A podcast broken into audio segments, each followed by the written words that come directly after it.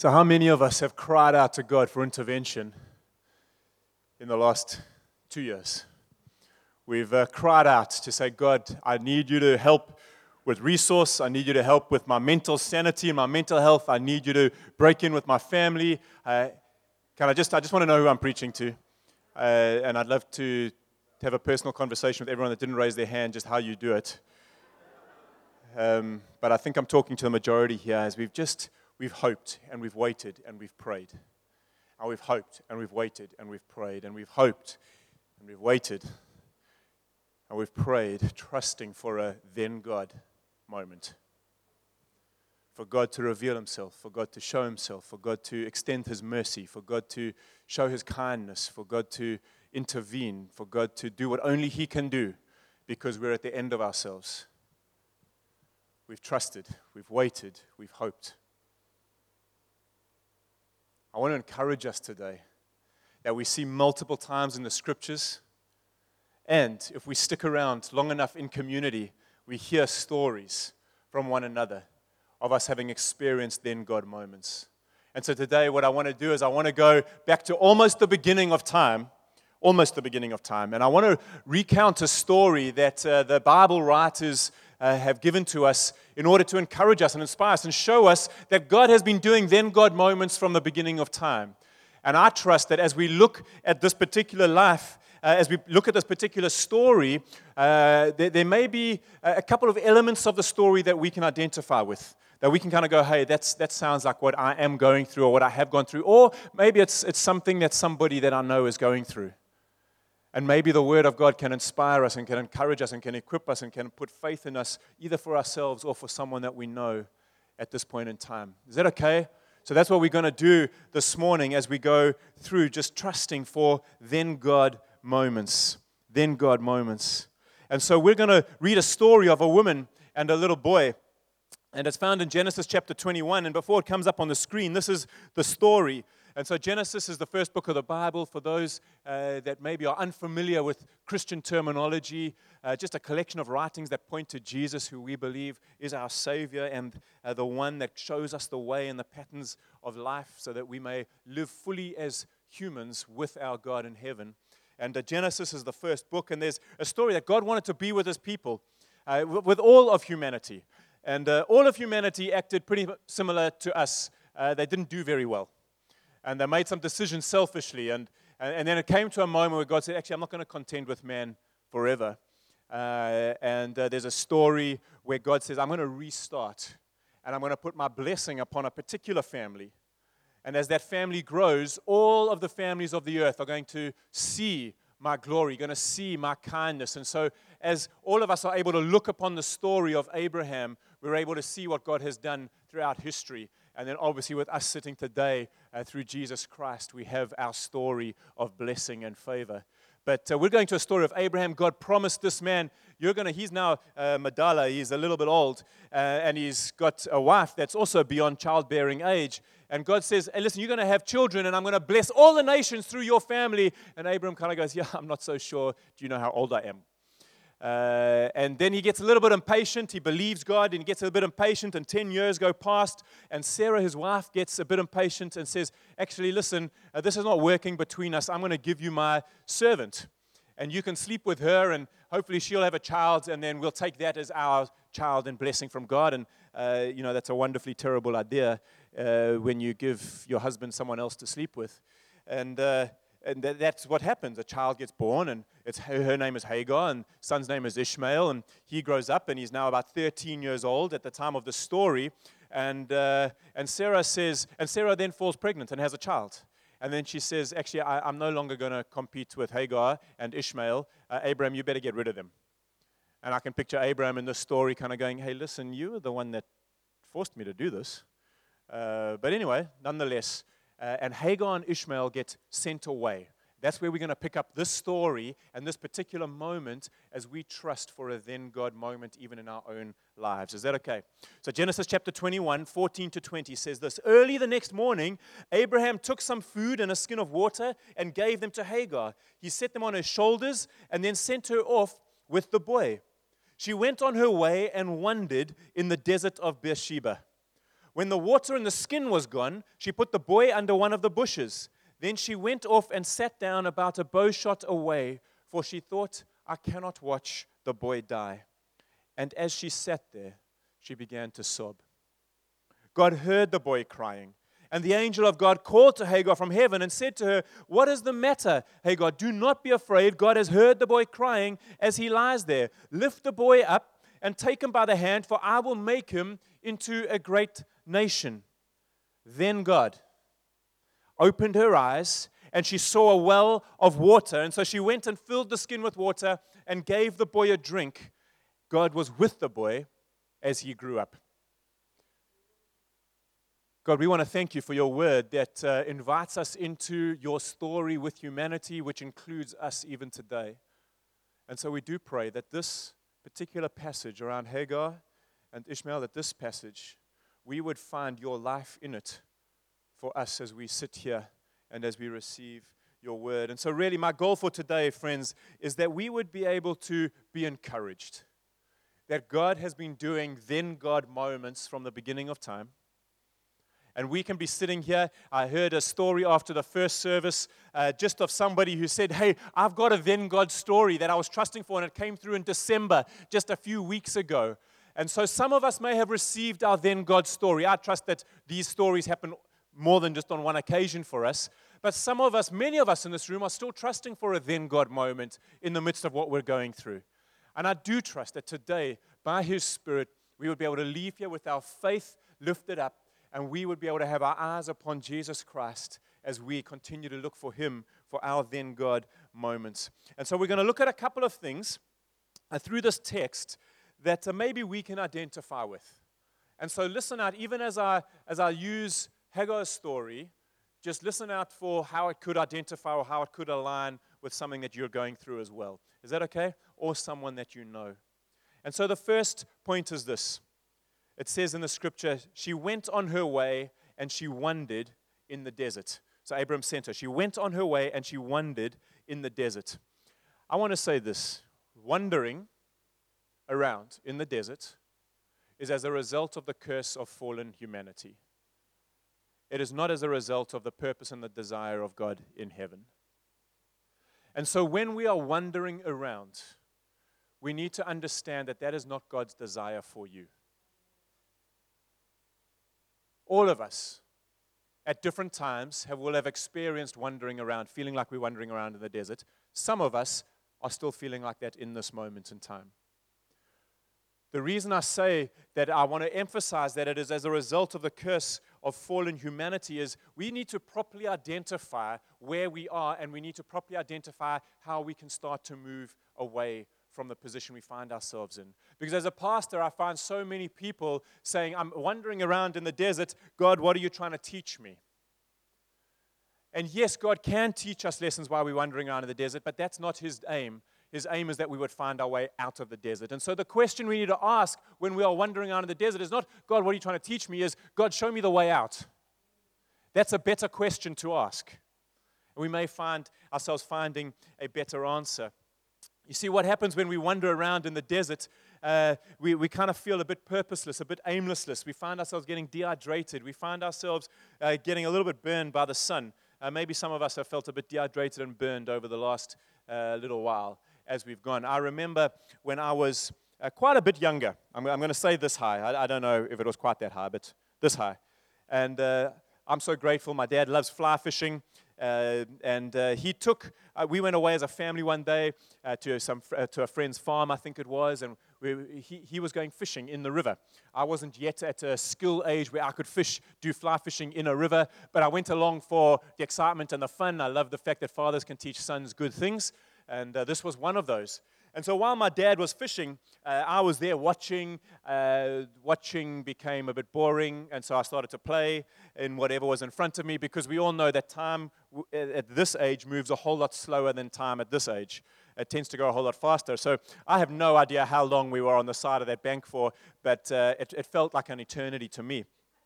Uh, so I, I, lost interest very quickly in what was going on and started playing in the sand. And my dad said, uh, we're, just going to go. Uh, we're just going to go down the river, uh, or we're just going to go and fish at another spot. Do you want to come with us? Uh, and I think at that time I probably was, was quite involved in mud castles or something on the banks of the river. And so I said, No, no, don't worry. Uh, I'll just wait here for you. Uh, well, mud castles got boring, and suddenly I'm looking around, and my dad is nowhere to be found. Uh, I, I, can look up to the house that we're staying on. I could see it at the top of the hill. The problem is, we were down the hill and we were across the river. Uh, my dad had helped me cross the river to get there. So remember, I'm this high. And uh, so I decided, okay, well, let me go and find my dad. And so I start wandering around. And I couldn't find him. And I don't know how far down the river he was or up the river he was, maybe 500 meters, but again, for short little legs, that's too far. And so in my wandering around, it was like, okay, I can't find my dad. The first minute was okay. Second minute, uh, third minute, you start to get a little anxious.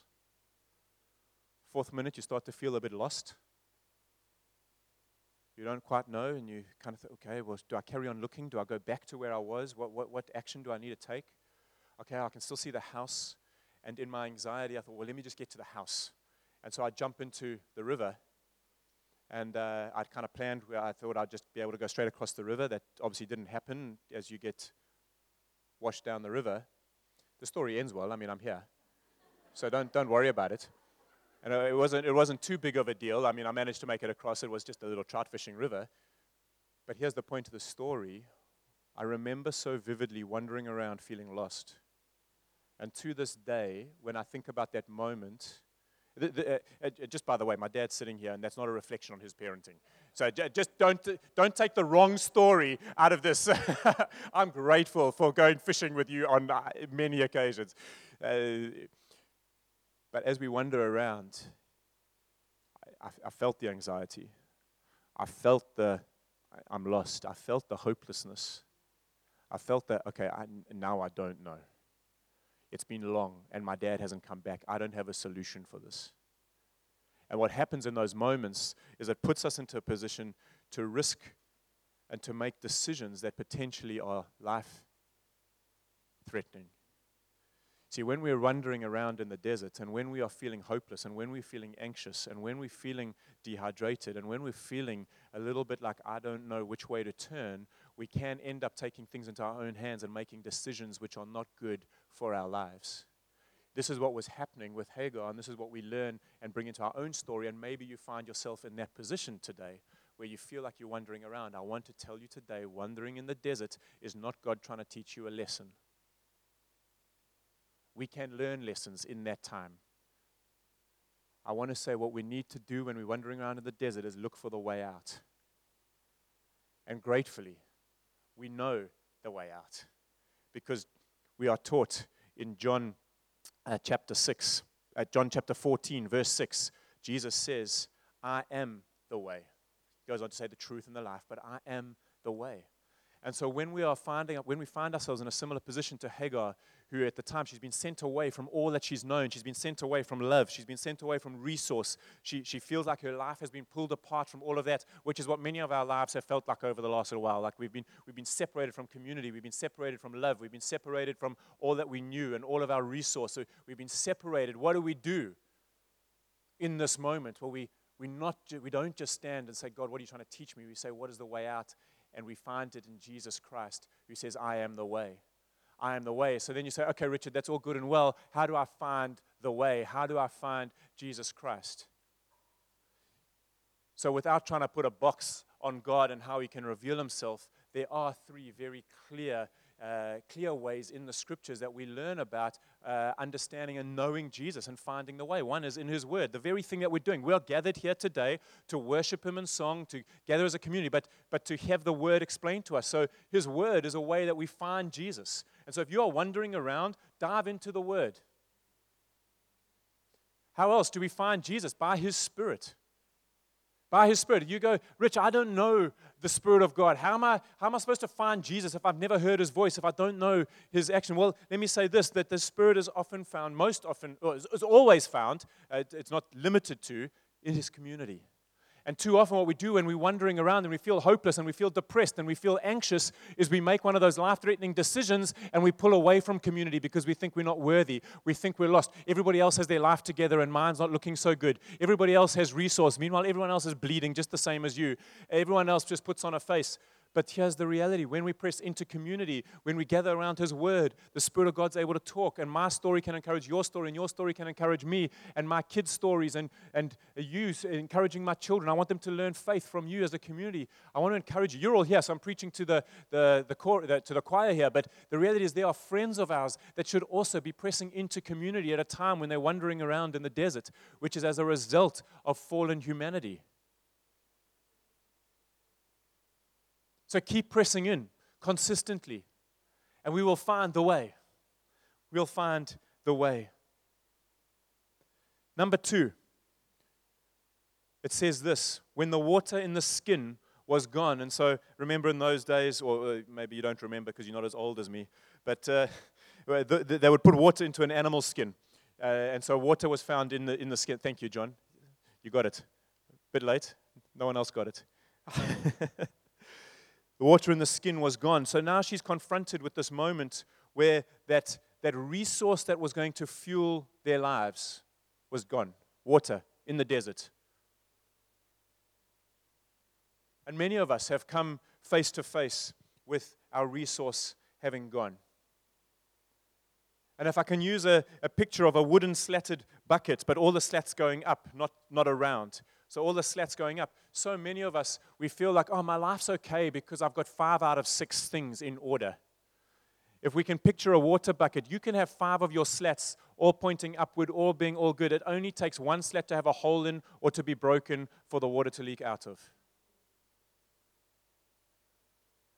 And so, as we learn from this, the water in the skin was gone. Maybe what we can do is we appropriate this as they were now suddenly confronted. When the water's gone in the skin, you have no more water, you start to dehydrate, you get burned, and you start to die, which is what the next point will be as we realize in the story. But for us too, what happens is we can have our finances in order, we can have our marriages in order, we can have our parenting in order, we can have, but when there's one thing, maybe our emotional health is not in order Maybe uh, our, our, spiritual journey and community is not in order. It just takes one thing for the water to leak out, and we find ourselves being dehydrated, and we find ourselves in a position where life starts to drain away from us. What do we do in that moment? What do we do? So, I want to encourage us as we kind of kick off 2022 together as a community. Identify the slat that has a hole in and identify what the hole is. Identify that slat that's broken. Identify what it is. And we're able to start patching it together. We're able to start fixing it up so that it can retain waters, that our lives are able to be lives of fullness the way God intended it to be, intended our lives to be. Also, I want to encourage us. We look for so many different water sources today. We look for so many different water sources, but they're all pretenders. There is only one. And we read this in John chapter 4, verse 9 to 14. Only verse 14 is going to come up on the screen. There's this encounter that Jesus has with a Samaritan woman and says to him, You are a Jew and I am a Samaritan woman. How can you ask me for a drink? For Jews do not associate with Samaritans. Jesus answered her, Well, if you knew the gift of God and who it is that asks you for a drink, you would have asked him, and he would have given you living water.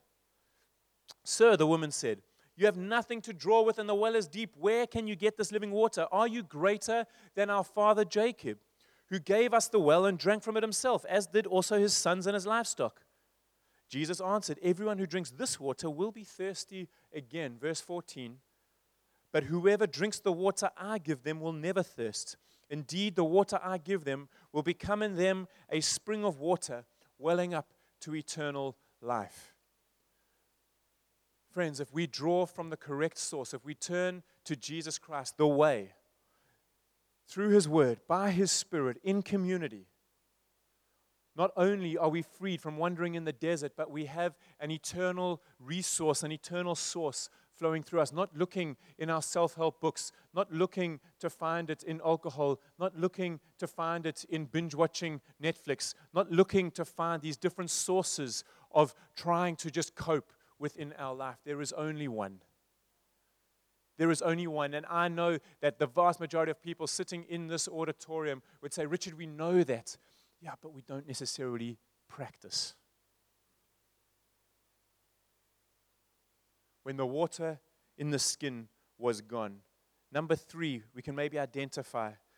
She says this. She puts the boy down as uh, the skin's gone, and, uh, there's this moment of tearing apart, and she says, I can't watch, she says this, I cannot watch the boy die. And she takes herself off to another point, uh, to another part uh, of what, where they are.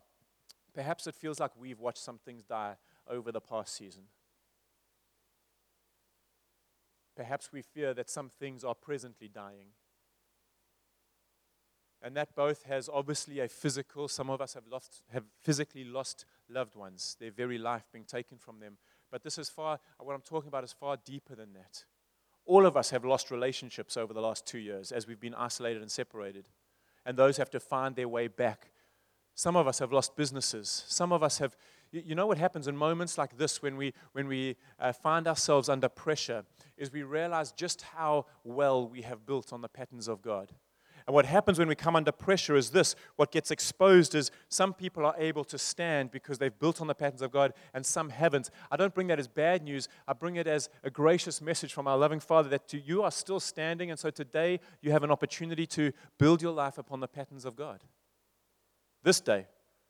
So that when we face another pandemic or when we face another pressure point, when we face something, we're able to stand better than what we just have gone through because we've built upon the foundation.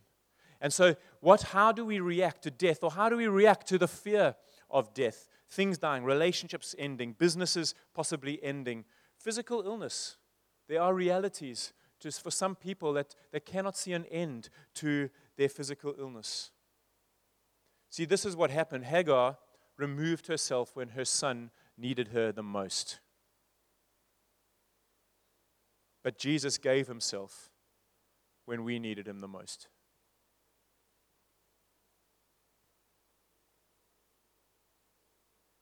I want you to hear that, friends. Today, as we sit here, as humanity, we do our best. We do our best.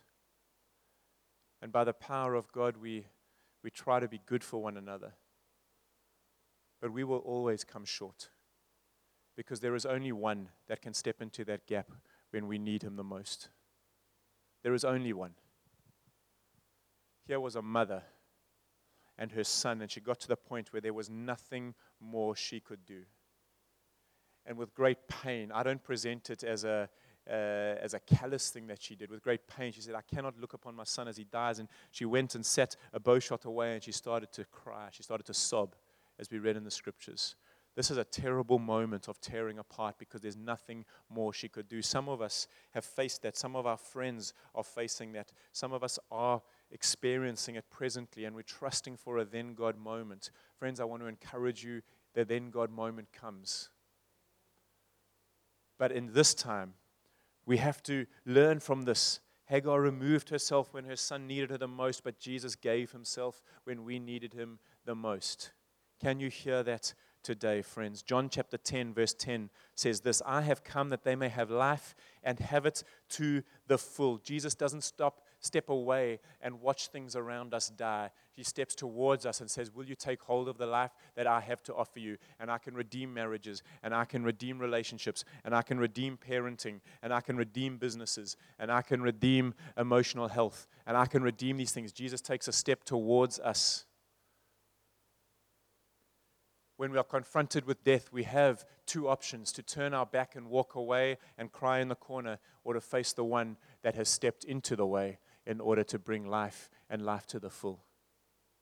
What will we choose as we go into this year? Then we have this then God moment. Kind of the fourth concept for today. Then God and her eyes were opened and she saw a well of water. I don't know if you've ever given that consideration, those that have uh, read the scriptures. So, so Hagar's here, Ishmael's there. Then she saw the well. Like, what happened there? Why, why was she crying and they were dying and when the well was there? And just as I've been giving a consideration this past, this past week, uh, it's so beautiful that God could do one of two things equally easily. He could either, in that moment, have created a well, like it just appeared. It is within his capability to do that.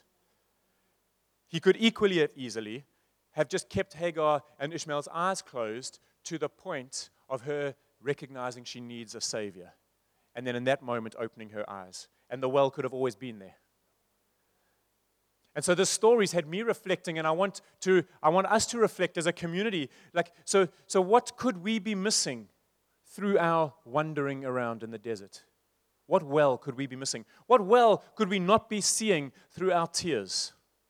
What well could we not be seeing or letting slip through our grasp with our leaky water buckets?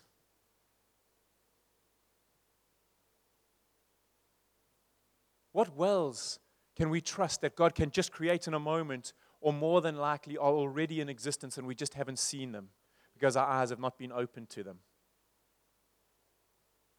I'm going to share quite a crazy story with you, and it will help pull you into something of our Cornubia story. So, for those that are maybe new into our church, we uh, as a community are relocating to Cornubia, which is uh, just by Umhlanga Gateway there. Uh, and there's an incredible piece of land. And so I was uh, flying up to Johannesburg towards the back end of last year, and the Cornubia land hadn't yet transferred into Anthem's name. And I was traveling with another pastor friend of mine, uh, Mark Nyman, who leads The Rock, and uh, we were flying up to, to see a friend of ours. And um, he told me uh, about another friend of ours who's planted a church in Stellenbosch, and they've just recently planted. And he says, Rich, have you heard what's happened with Adrian? So I say, No. And he goes, So how's this? A farmer there who owns a wine estate has just made available to him uh, for their church, not, not for rent, to give them, uh, multiple hectare estate with vineyards, with a ready made auditorium, because it was a wedding venue, uh, with kids' facilities, uh, with offices, uh, and, and, it's worth 10, uh, multiple tens of millions of rands. and he's just asked for 2 million rand. So everything in my heart wanted to celebrate while we've been on our three year journey. And uh, I said to Mark, shucks, I want to be excited. But what about our story? Like, why couldn't God have done that for us? And then he said something which was so profound to me the beauty of community. He said, Rich, God has done it for you, just differently. He had to take you for what, he had to take you beyond what you could do. And so we were asked to pay 15 million rand for a commercial piece of property in the center of the new Cornubia development. And now people have looked at me and said, Richard, you're mad? you're crazy? That's stupid.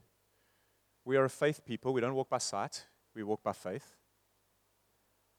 And as I've been pondering that for the last couple of months, you know when like godly statements just torment you in your head? Your own sinfulness. And uh, I've, been, I've been pondering it, and, I, and, I, and I've been thinking of the numbers and the reality of the numbers. And I remember sitting, and the elders will be able to testify to this um, when we said, what, what number are we prepared to build for? And I said, I feel like I've got faith for 10 million above the sale price of this property. I, f- I feel like that's the, that's the number, 10 million. So what does God do? Okay, well, I'll make it 15. And I go, God, I don't know if I, I can't do that. There's no, good. Of course you can't.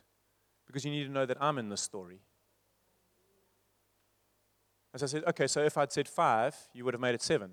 It would have been more manageable. He says, yeah, but you had faith for 10, and so I've just taken it outside of your reach. And then, as only God can do, He doesn't put it at the back end of the whole building project, He puts it at the front end.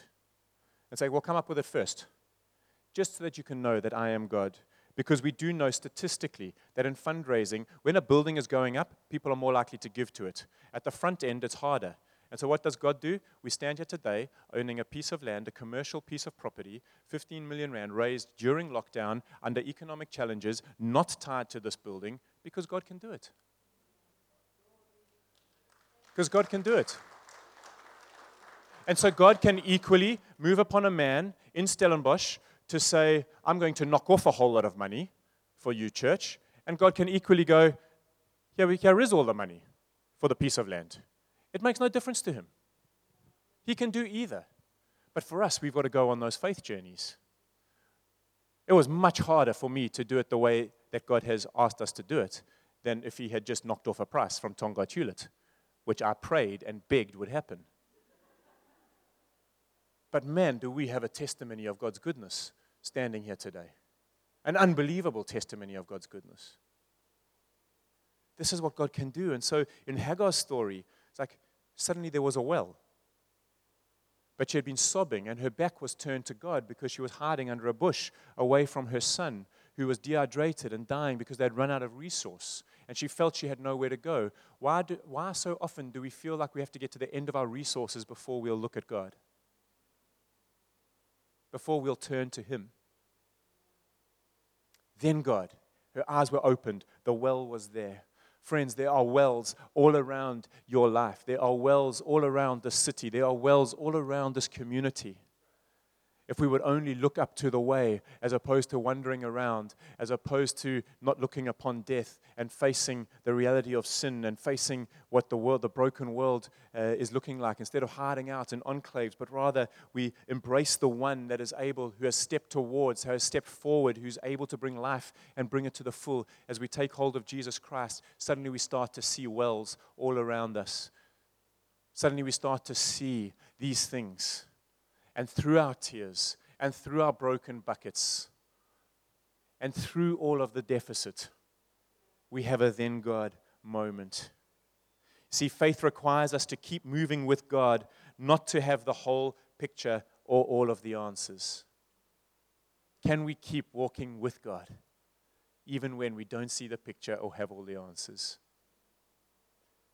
Romans chapter 8, verse 28 says this, and we know that in all things God works for the good of those who love him. I know that all of you love him in this room, who have been called according to his purpose. And then we have the most magnificent statement of this. What started with a, a, a, rejection, what started with moving away from love and resource, what, what was heading towards death, ends with this statement God was with the boy as he grew up.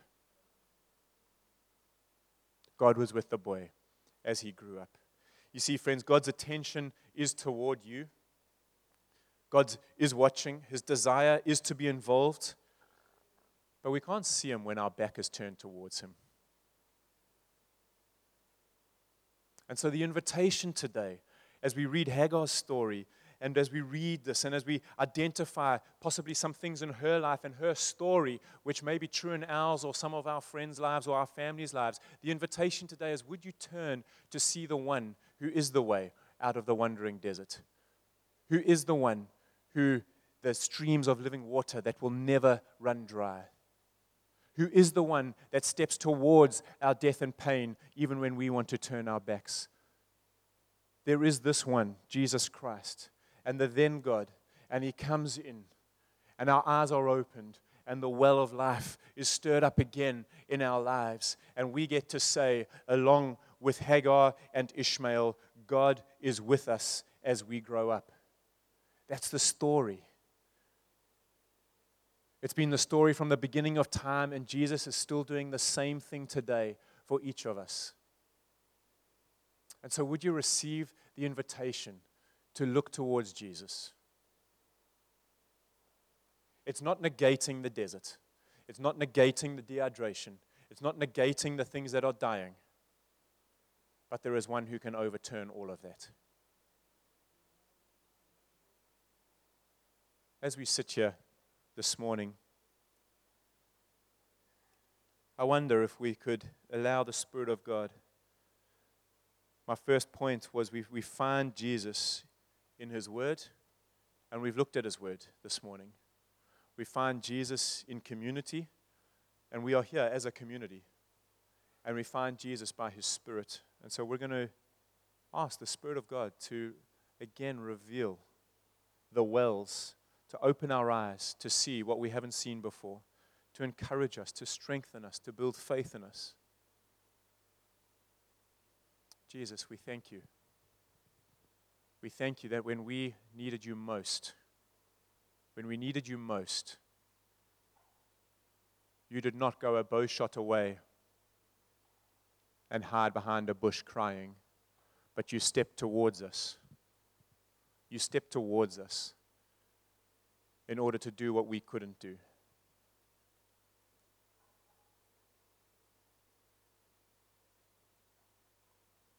And so, Spirit of God, I pray that you would bring peace to our worlds.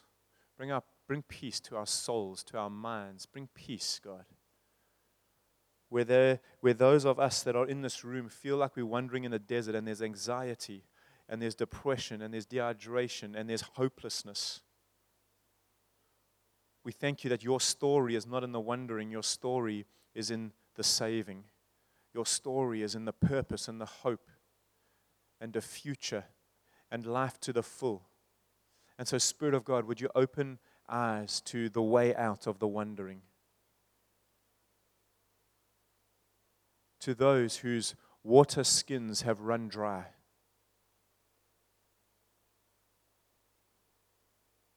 Spirit of God, would you wash afresh upon us as a people? Would you renew? Would you quench our thirst? Would you heal our hearts? Would you replenish resource?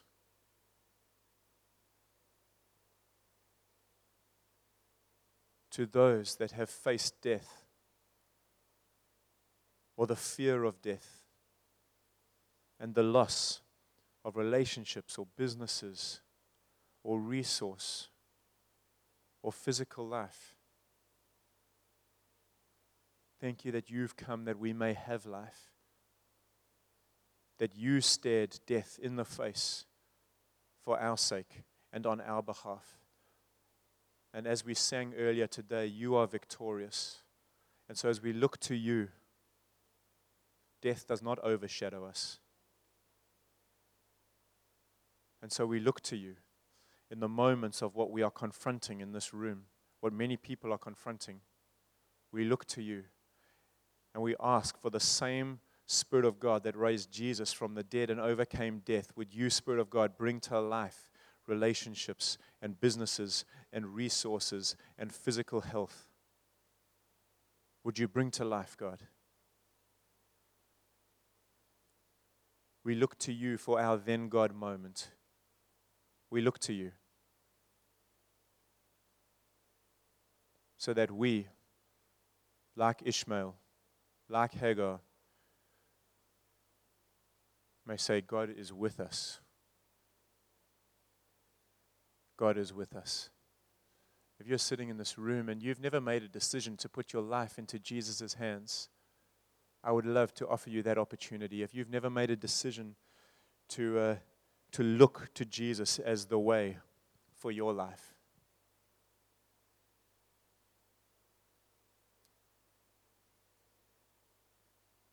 But today you want to say, actually, Rich, I, I feel like I can identify with the story of Hagar's and, and I haven't found the way. But if you tell me it's Jesus, I want to put my life into Jesus' hands. If you want to make that decision today, to put your life in Jesus' hands, and you haven't done that before, I'd love you just while, while heads are bowed, just raise your hands so that I can just see you.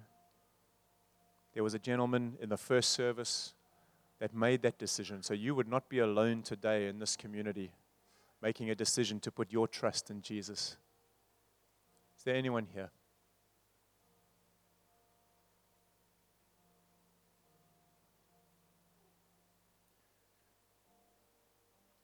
And for the rest of us, God, we want to thank you that we can take courage from this story.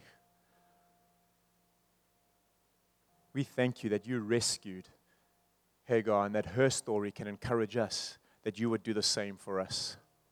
And so I thank you that as a community called Anthem, we can face 2022 knowing that God is with us, that He is able to bring wells, to create wells, to open eyes to new wells, that you are able to do that for us. And I pray that we as a church would be a well for this city in 2022. Would you do that amongst us? For us and through us. In Jesus' name we pray. Amen.